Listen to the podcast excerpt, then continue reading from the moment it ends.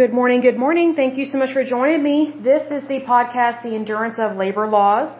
I'm your lovely host, Lesley Sullivan. And today is episode 179, and we are going to take a look at these Superfund sites located in the state of South Carolina.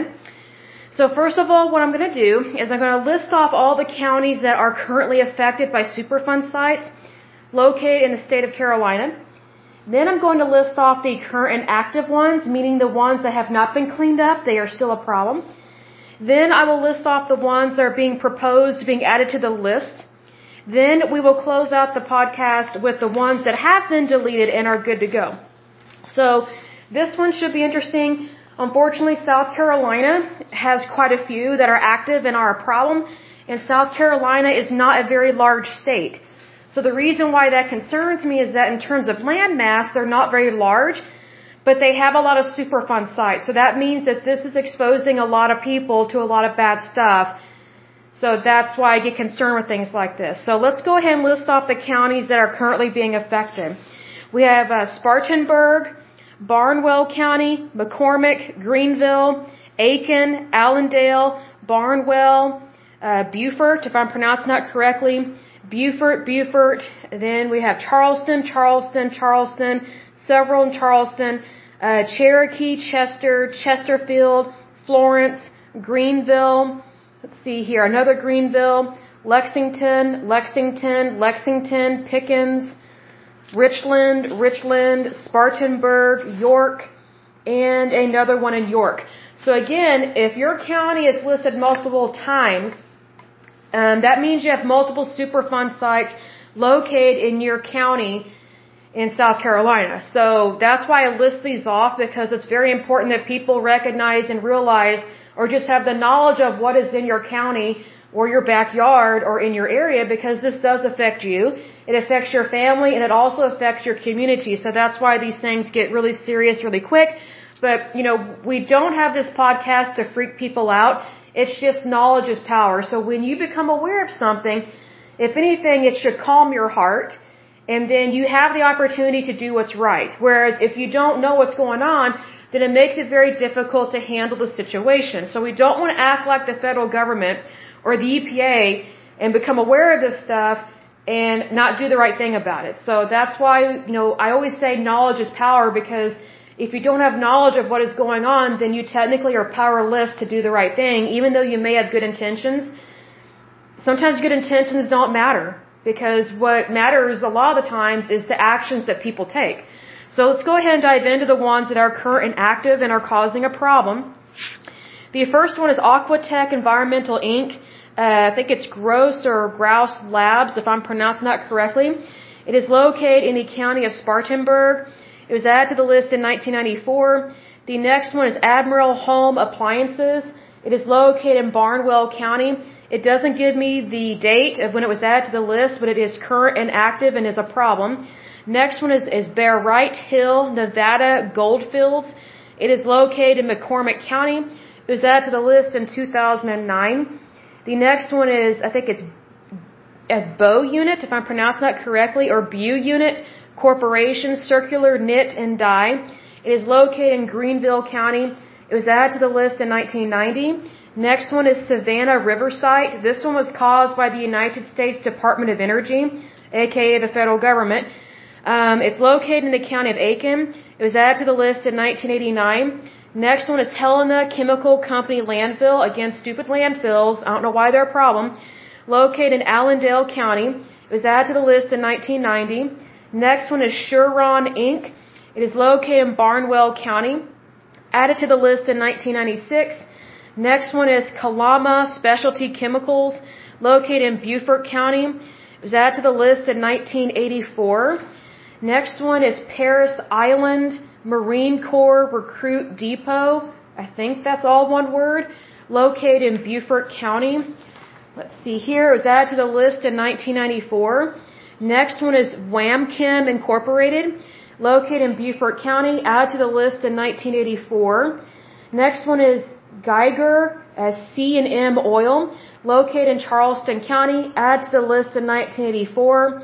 Next one is Koppers Company Inc., Charleston plant, located in Charleston County. added in 1994 to the list. Next one is Macalloy Corporation, located in Charleston County, added to the list in 2000. Next one is Medley Farm Drum Dump, so a dumping site basically, located in the county of Cherokee, added to the list in 1989. Next one is Carolawn Incorporated, located in Chester County, added to the list in 1983. Next one is Brewer Gold Mine, located in Chesterfield County, added to the list in 2005. Next one is Koppers Company Inc., Florence Plant, located in Florence County, added to the list in 1984. Next one is Parachem Southern Incorporated, located in Greenville County, added to the list in 1990. Next one is Lexington County Landfill Area, again a stupid landfill, located in Lexington County, added to the list in 1989. Next one is Palmetto Wood Preserving, so probably a wood treatment plant. We know these tend to be bad for some reason. Located in the county of Lexington, added to the list in 1984. Next one is SRD, sorry, SCRDI, um, Dixiana. I think that's how you pronounce that. Um, located in Lexington County, added to the list in 1983. Next one is Sangamo Weston 12 Mile Hartwell PCB, big old long tile, uh, title, located in Pickens or Pickens County. It was added to the list in 1990. Next one is SCRDI Bluff Road, located in Richland County, added to the list in 1983. Next one is Townsend Saw Chain Company, located in Richland County, added to the list in 1990. Next one is Elmore Waste Disposal, located in Spartanburg County, added to the list in 1989. The next one is Leonard Chemical Company, located in York County, added to the list in 1984. The next and last one that is current and active is Rock Hill Chemical Company, located in York County, added to the list in 1990. Okay, let me see here. We have one that is being proposed, being added to the list, which of course means it's stuck in limbo, and it's probably going to be stuck there for a long time, unfortunately, because the federal government and the EPA likes to drag their feet. The one that is being proposed, being added to the list, is U.S. Finishing Cone Mills. It is located in Greenville County. It was proposed being added to the list back in 2011 and they still cannot make up their mind just what to do or how bad it is. Um, so the next part, we're going to go over ones that have been deleted. So these are ones that have been cleaned up and are good to go. As far as I know, these have not been redeveloped prior to being cleaned up. So since I don't have any bad information, I'm assuming that all these are good to go until otherwise noted. Uh, let's see. The first one that has been deleted and good to go is Independent Nail Company. It was located in Beaufort County. It was added to the list in 1984, was cleaned up and good to go as of 1995.